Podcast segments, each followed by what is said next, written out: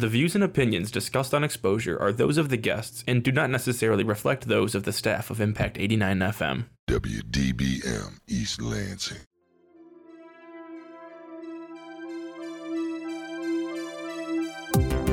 Hello, and welcome to Exposure on Impact 89 FM, the show where we talk to members of organizations at Michigan State University, as well as nonprofit organizations in the East Lansing area.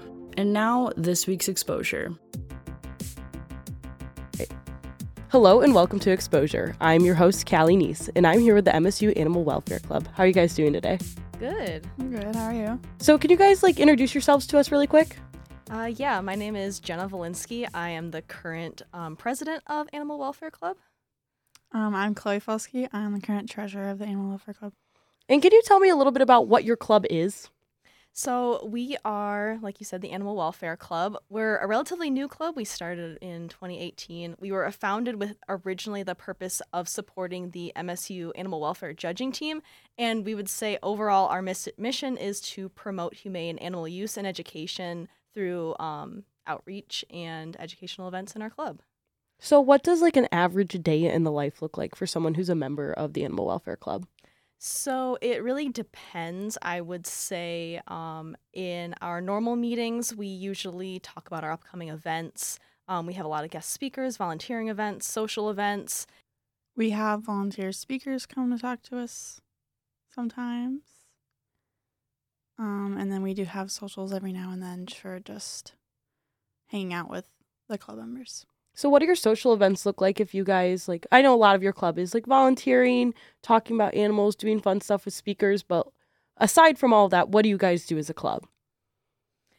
Um, our social events, we've done quite a few. We've had probably like three or four different PowerPoint nights where it's like make a fun PowerPoint about animals, like not necessarily even educational, like fun stuff. Like, um, I think for my PowerPoint, I did like ranking the um, fictional animals in Avatar: The Last Airbender based on like how much I would want them to be real, just like stuff like that.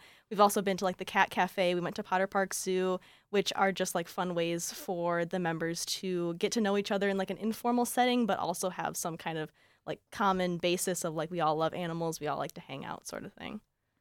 Yeah, one of the bigger events we just had was our spring trip, and we ended up going to Chicago for about 48 hours and we went to the Shedd Aquarium and Lincoln Park Zoo and it was really fun. So do you guys do these like often or is it just like like a once a month type thing? Um, we try to typically have like one larger social event per semester. The spring trip is something that we try to do in the spring, um, usually around like March or April. Um, and other than that, like in the fall, we'll typically be like we'll do like online social events. Especially with COVID, we try to balance like a, a combination of like in person and um, online social events so people like feel comfortable. And we try to do them as much as we can but it's typically about at least once a semester maybe twice. How has covid changed your club? Um, i will say that we honestly thrived during covid. We were probably we've had a lot of our advisors reach out to us and um, say how proud they were of us how, how active we were over covid. Um, through being online during 2020 and 2021 we were able to reach out to a lot of um, guest speakers that we wouldn't have normally been able to talk to through the virtual format. We had um, Dr. Kwane Stewart, who's the street vet, come and talk to us. He has a show on Netflix. I don't think it's available in the US, but um, he basically works with um, the homeless population in California and giving care to um, the homeless populations, like animals and pets and things like that. And it was just really interesting to have um, someone as famous as he is, come and talk to our little club at Michigan State. So you mentioned the animal welfare judging team. Can you tell me a little bit about what that is? Yes. So it's a team of MSU students, and we compete in the AVMA Animal Welfare Assessment Contest, contest which is also called AWJAC. Um, every year, a certain number of animals are picked, and it's our responsibility to assess their welfare. So we have months to prepare, research the basic needs and proper care for these animals, and they can be anything from like pets. Like this year, we did um, parrots. It could be um, farm animals like horses or pigs. It could be zoo animals, and we just um, spend the time preparing. Um, getting the information we need to properly make assessments on their welfare. And at the competition, we are presented with two scenarios containing these animals, and it's our job to determine which one of the scenarios has the best welfare. And then we give like our oral reasons to why we think the one has better welfare than the other. So do you do this with like all types of animals? Is it like just endangered animals? Is it pets? Is it farm? Like you said, it was like a little bit of a different kind. Like, Yeah. how do you pick what kind of animal you're going to talk about? Um, we talk about all of them, so it's basically the responsibility of AVMA, which is the American Association of like Veterinary medicine. veterinary medicine. Yeah. And they will pick animals. So, like this past year, they did psittacines, which are parrots, as pets, um, cats in a research setting, and boar studs, which are like boar farms used for artificial insemination. And you have to, like, they have scenarios for each of the animals, and you have to go in and give your reasons for each. And then you're like graded, and there's awards. We actually took first place overall as the undergraduate junior team this year, which was really cool we beat Ohio State in something, so that was fun. So when you guys, is it kind of like DECA where you do like different competitions where you just kind of have to talk and like tell it like, I think so, yeah. Pretty similar. okay. Um, so what kind of people make up your club? Is it just veterinary students? Is it zoology students? Who can join your club? Who makes up your club? Um, honestly, I would say we welcome anybody that is passionate about giving animals a good life. Um, but mostly it is um, animal science students and zoology students that make it up. It's a lot of people that do want to go to vet school. Um, a lot of people that don't want to go to vet school. It's really just anybody that has a passion for animals, wants to really get involved and get out there through volunteering. Yeah, we've had like animal science majors to psychology majors or business majors, so it's kind of a wide variety, but definitely a majority probably animal related. How did you guys get started in the club? Um, I originally joined the club in spring of 2020 when everything shut down. And I was just looking for a new club, looking for a way to get involved. And I went to a meeting just thinking, like, oh, I'll see how it is, see if I want to join. And I honestly felt just so welcomed by everybody. Everybody was super um, open. And because it was like I was joining like relatively late in the semester, they were very quick to just kind of like welcome me as a friend, talk to me, include me in things. And I felt that I was like, this is the place that I want to be. And I think I try to um, replicate that as president to other new members, make sure everybody feels included and that this is a safe place for everybody to be around. Yeah, I actually love the story of how I started joining this club. Um, I joined my freshman year, so fall 2019, and I saw a flyer in Anthony, and I was like, yeah, I'll go to that. Like, I'll join a club. And then I walked in, and I was a little late because my class had gotten out as soon as the meeting had started, and I walked into them throwing a beach ball around and answering really silly questions of like whichever one your thumb lands on. I just felt really welcomed, and like I found my people on campus type vibes. So what do you guys do for like the animal rights movement?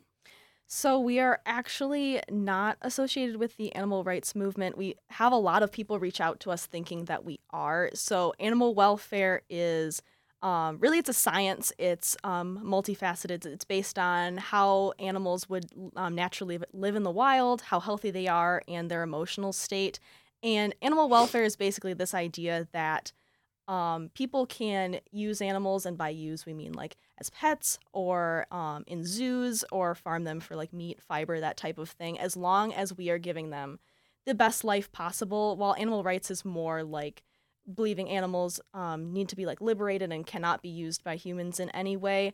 We have a lot of people that um, are on different sides of the spectrum. We have people that are vegetarian, people that eat meat, and we try to be inclusive and just kind of stick to the science of it all as opposed to like the um, social movement side. So can you tell me a little bit about what kind of volunteering you guys do? Yeah, so we do a lot of different volunteering. We try to stick to local organizations that would need our help. We've not really so much now because of COVID, but in the past we've gone to animal shelters, um, farm sanctuaries, and zoos and nature centers. One of the places we do a lot of volunteering at is this place called Mitten Misfits Farm Sanctuary, which is about 20 minutes. It's out in Grand Ledge. um, one of our founders, Tati, um, kind of found this older couple with a small hobby farm and um, where they would take in a lot of older animals and really worked with them and was able to establish them into a 501c nonprofit, which is really awesome. And I think that was definitely all thanks to um, student volunteers from MSU, not even necessarily um, the club, but the club did play a big part in that. Um, I volunteer there once a week kind of separate from the club, but I do we try to go out there as much as possible with the club. Yeah, I also work there once a week. So, can you tell me what you do in each of your general meetings? Yeah, so we typically start off by taking attendance. Um, we usually do some sort of icebreaker. Um, sometimes it'll be like a craft, like when we were preparing for our plant sale, we had our members paint pots and decorate pots for the plants. And then sometimes it'll be kind of like a fun little like two truths and a lie, that type of thing, just to kind of like loosen up and maybe talk to new people that you haven't necessarily talked to before in the meeting.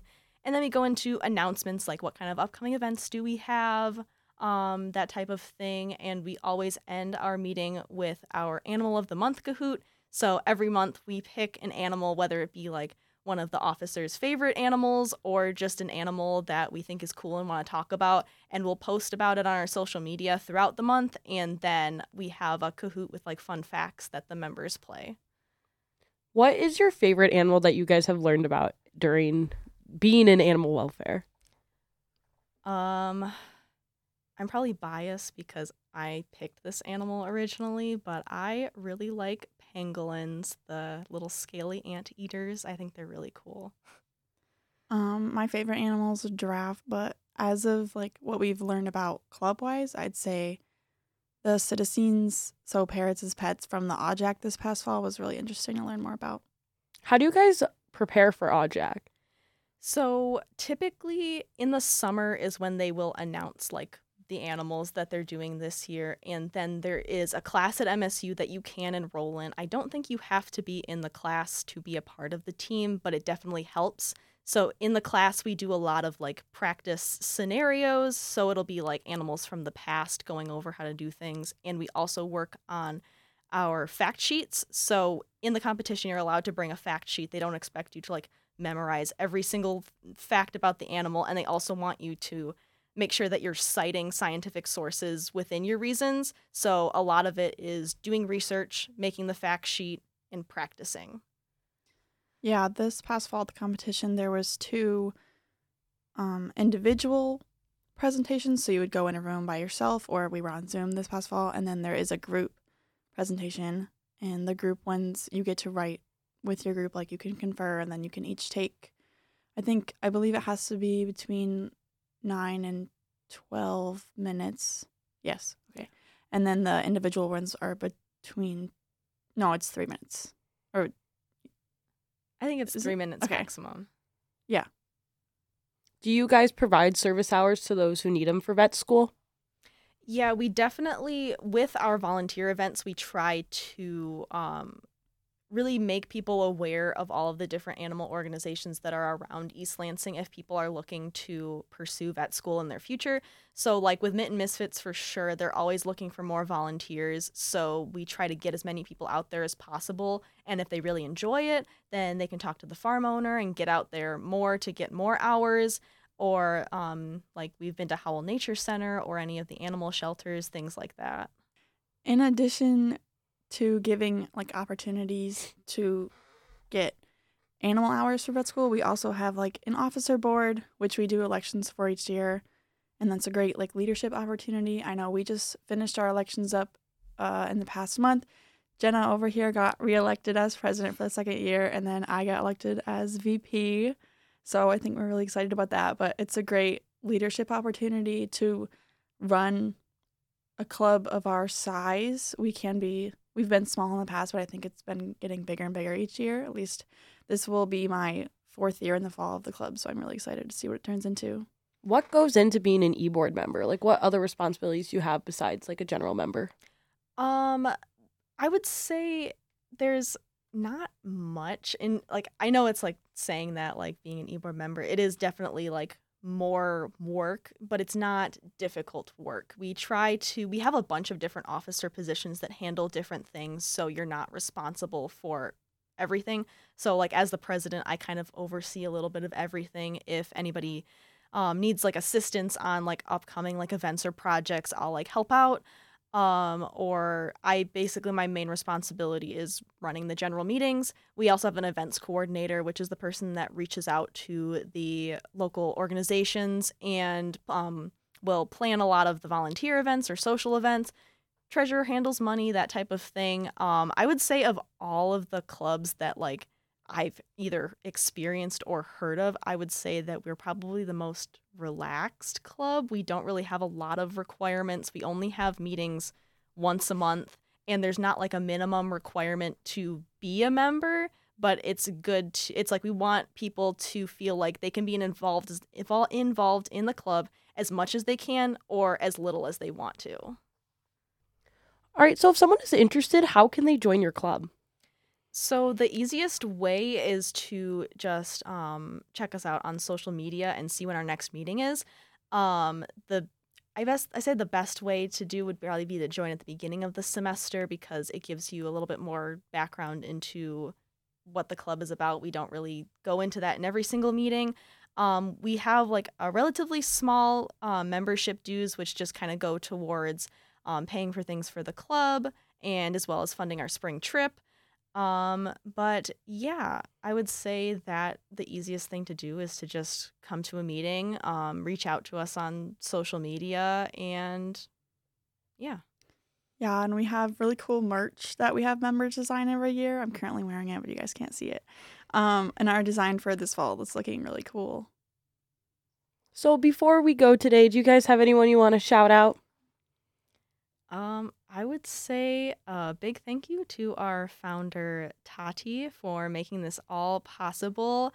Um, she was honestly so involved in the club and definitely really helped us out stay active during COVID and beyond. And I don't think that our club would be where it is today without her. Also, to Mitten Misfits Farm Sanctuary for letting us bring multitudes of MSU students out there every time to help to help them with whatever they kind of need that week or to maybe improve for this summer. There's some big changes that happen up there. Well, thank you guys so much for being here today. For more information, check out their Instagram at MSUAWC or check out our website, impact89fm.org. Thanks so much, guys. Thank you. Thank you.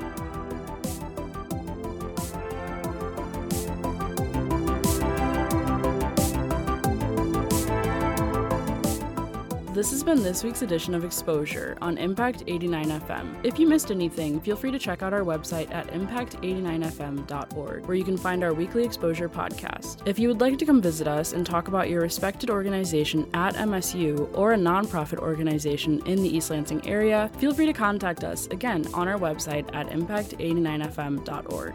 Thanks for listening to Exposure on Impact 89 FM.